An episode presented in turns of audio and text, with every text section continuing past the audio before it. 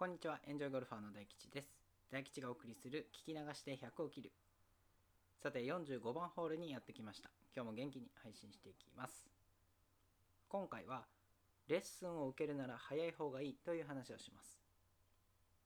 今回のポイントは、レッスンを受けようかどうか迷っている方へ、私の体験談も合わせて紹介し、早めのレッスンをおすすめするという内容です。今これを聞いてくれている皆さんはレッスンを受けていますか？もしくは受けていたことがありますか？最近は YouTube など無料で得られる情報がたくさん溢れているので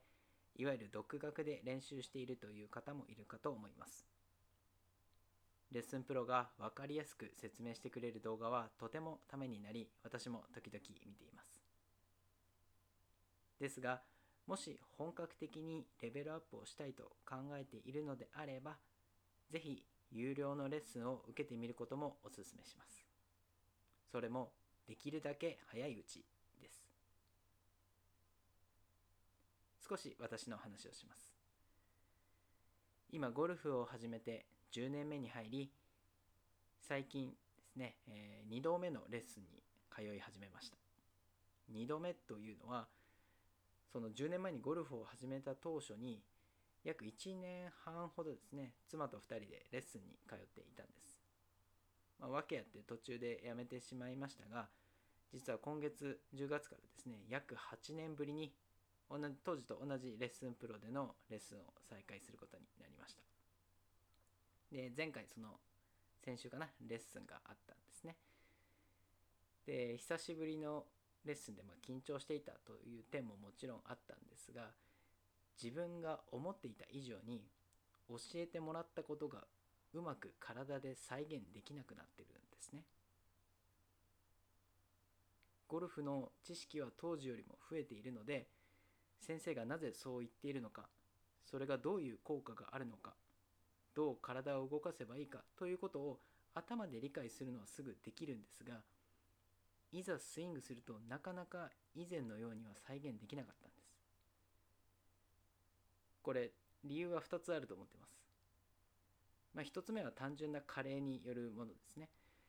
まあ、当時よりも8年経過しています。で私残念ながらゴルフ以外のスポーツあまりしていなくて普段加えて普段デスクワークの身なので、まあ、何もしなければ当然体力が落ちていくんじゃないかなと思っています。でもう一つこれが一番大事かなと思っているのがもう自分はもうスポンジではないということです。当時は始めたばっかりだったのでさまざまなことを吸収できていました。しかし、まあ、経験を積んでいくにつれてある程度スイングが固まってしまった今では変えようと思ってもなかなか変わらないんですね。人はつい楽な方楽な方に流れてしまいます。慣れ親しんだスイングというのは自分にとって楽なスイングであることが多いですから指導されてもちょっと気を抜くとすぐいつものスイングになってしまうんですね。例えば今あなたが箸の持ち方を急に変えたとしてもなかなか簡単ではないということと同じです。もし今あなたが習おうか迷っているのであればあなたの頭と体がスポンジであるうちに今すぐ習い始めてみることをお勧めします。